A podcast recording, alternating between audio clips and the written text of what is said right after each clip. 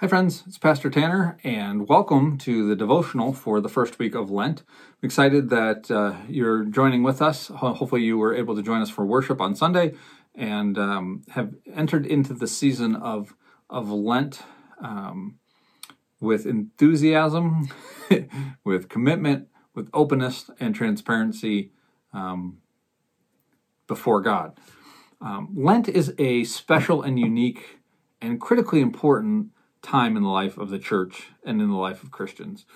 And so, for those of us who've been in the church for a while, we may be familiar with some of the powerful themes and images and ideas of, of the Lent season. Um, for some of us, we may know of some of them, but don't quite understand them. And then there may be some amongst us that Lent is a new idea and we really don't understand what's going on here. Maybe you have a friend that gave up coffee or chocolate or something um, for Lent, or they just took their New Year's resolution, which they've failed on after a couple days or weeks, and said, "Well, I'm just going to make that my Lent thing and and do it." But you really don't understand the the reason behind it or why this is such a powerful um, moment in the life of a Christian. And so the hope for for uh, for this devotional thought is to help bring a little bit of awareness and give a frame and some context to what we're experiencing as a church and as Christians as we um, walk through this time of Lent. Um, one of the powerful images that comes up time and again when we talk about Lent is this idea of following Jesus into the wilderness. Right, this wilderness concept. It's a powerful Lent image. Now, this idea of wilderness didn't originate with Jesus or with the story or with Lent. Um, to understand what's going on with with Jesus going into the wilderness, we have to understand a little bit about Israel's history with the wilderness.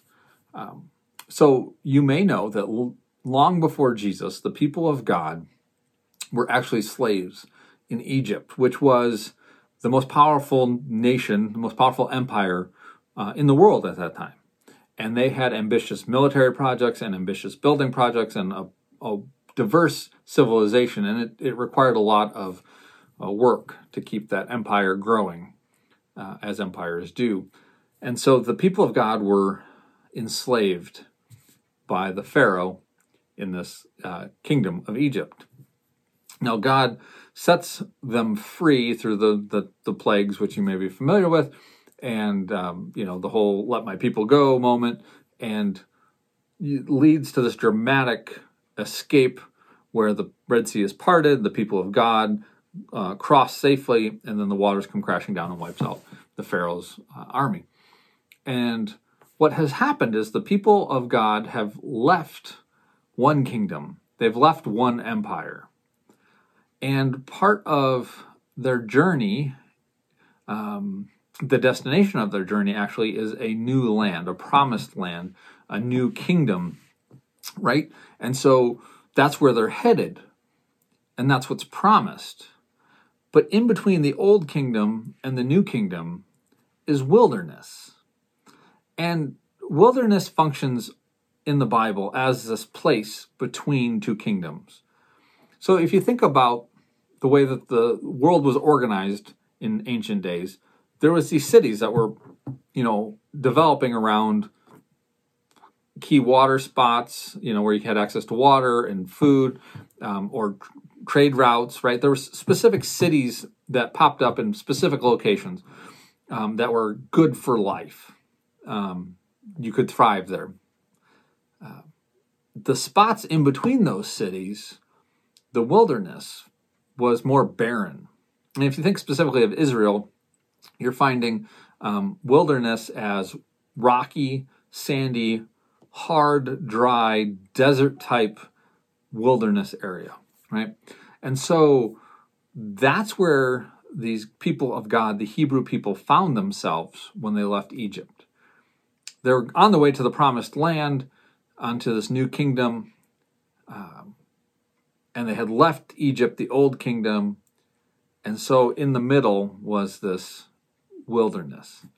Now, the wilderness, like I said, was a hard, dry, barren place. And there was people uh, amongst the group that decided I would much rather live in Egypt, in the old kingdom, with the whatever comforts it could provide, whatever security it could provide, um, even despite all the negative things. You know, Pharaoh is having the firstborn children killed. There's slaves that have to work seven days a week. There, you know, one of the final things was they had to make bricks without straw. Like this was not an ideal uh, environment.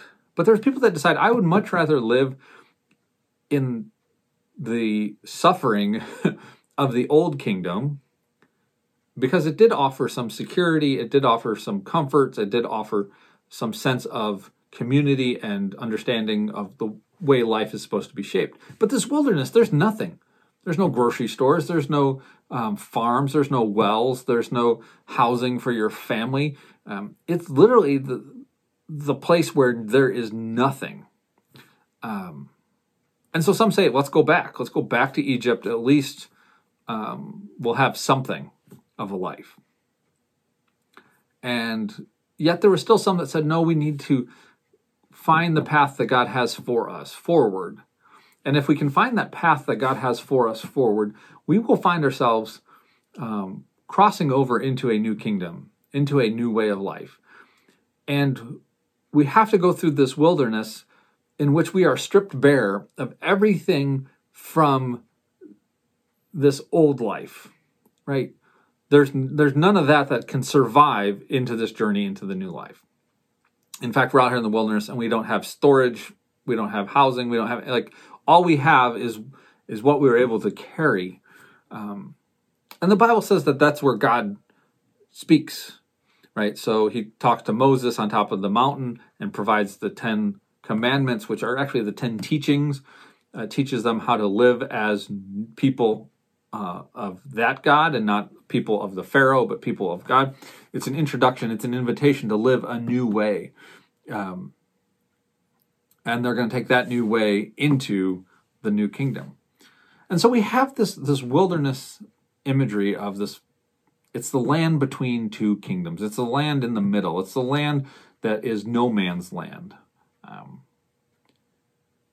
and yet, Lent is this invitation for us to follow Jesus into the wilderness. You say, well, why would anybody want to go into this wilderness? Why would we choose to go into this barren place? And the reason we would choose to go into this barren wilderness is because it is exactly the land between two kingdoms. It is the transitional point. It is the, the space between the old kingdom, um, the kingdom of this world, and the kingdom of God, the new life, the promised land. And so we're invited to follow Jesus into that wilderness that prepares us, that uh, invites us to let go of all the things of, of Egypt, to let go of all the things of the kingdoms that we've been living in um, the comforts and the sufferings that are associated with it, let go of all of it, so that we can move into another kingdom. Right? And so, with this images, uh, with this image of, of wilderness, we get an image of fasting and feasting, which is a big part of the scripture from from last Sunday. Um, fasting is a letting go of something, a, a, a forsaking of something, a putting away of something, right? And so if you think about that in terms of going from one kingdom to another kingdom, it's a it's an acknowledgement, a letting go of something of the kingdom of this world that y- you leave behind on purpose. Um,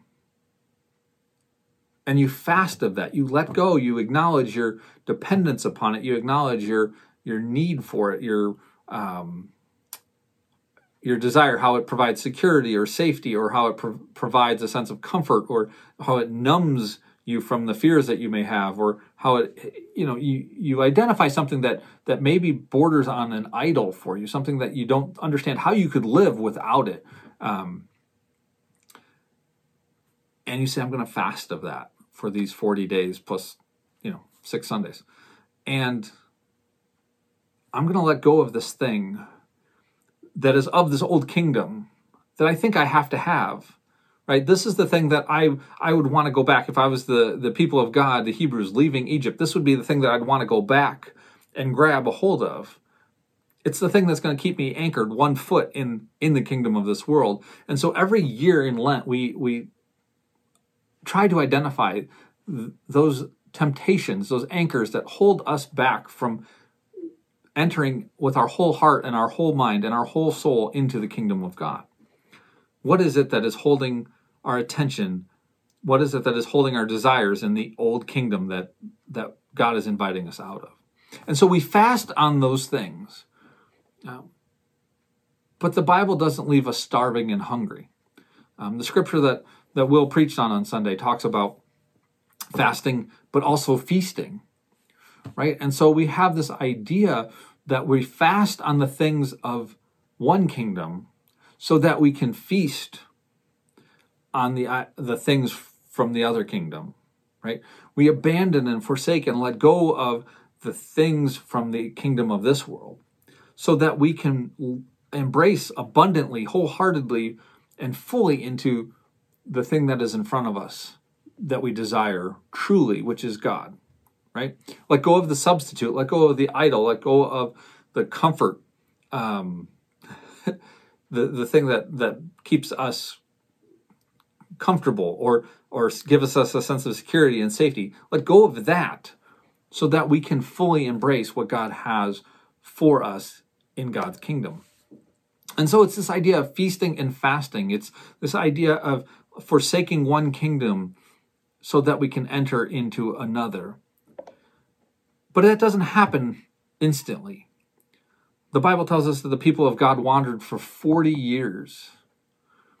For 40 years it took to get from people who belonged to Egypt to people who belonged in the promised land there's wrestling that happens. In the scriptures, we see Jesus tempted by Satan uh, while he's in the wilderness.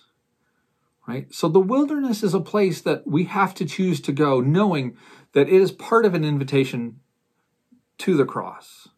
It's part of an invitation to enter into a different way of living. It's part of an invitation that invites us into a whole nother kingdom. And so we fast so that we can feast. And for the next several weeks, we're going to live in the land between. The feast will come on Easter. The new life, the food, the banquet, the great promise of God will come on Easter morning. But we walk in the wilderness till then. And so it's a time to reflect inwardly. It's a time to take honest inventory of what it is that you depend on it's a, honestly a scary time. You shine the flashlight on your own soul. You confess your sins. You um, are transparent before God and others about your brokenness, about your mortality, about your fragile condition. You confess the things that you need or think that you need. You wrestle with the temptation to run back to the old kingdom, the old world, to depend on the things that the world has to offer you rather than reaching out and grabbing a hold of the things that God has for you. And so it's a it's a dark image, it's a hard image, but it's critical. So the invitation for us as we begin this season of, of Lent is to be serious. But I want to invite you to take this next several weeks to journey with us into the wilderness to live there for a moment, to, to see where it is that your desires lead, to, to identify the places where you're tempted to run back to the old kingdom, to see the ways in which you are tempted to trust in the offerings that, that Satan has to offer you. So that we know where we stand before God, confess our sins where we fail, grow in faith where we are successful and obedient, and celebrate Easter Sunday morning as the great feast, as the great banquet, the great gift of new life. So we fast so that in a few weeks we can feast. As we wrap up our time together on this devotion, I want to share with you uh, a prayer. Um, I've started using it as part of our, our worship service uh, as I conclude the message. Um, but I want to share it with you today. Um, it comes from the Book of Common Prayer, which is a great resource. Um, and a great tool in the life of every Christian. And so, this is a prayer that I want to help us. Um, it's, it's a prayer that will help us posture, take the proper posture before God during the season of Lent. And so, pray with this, um, with with me, if you will.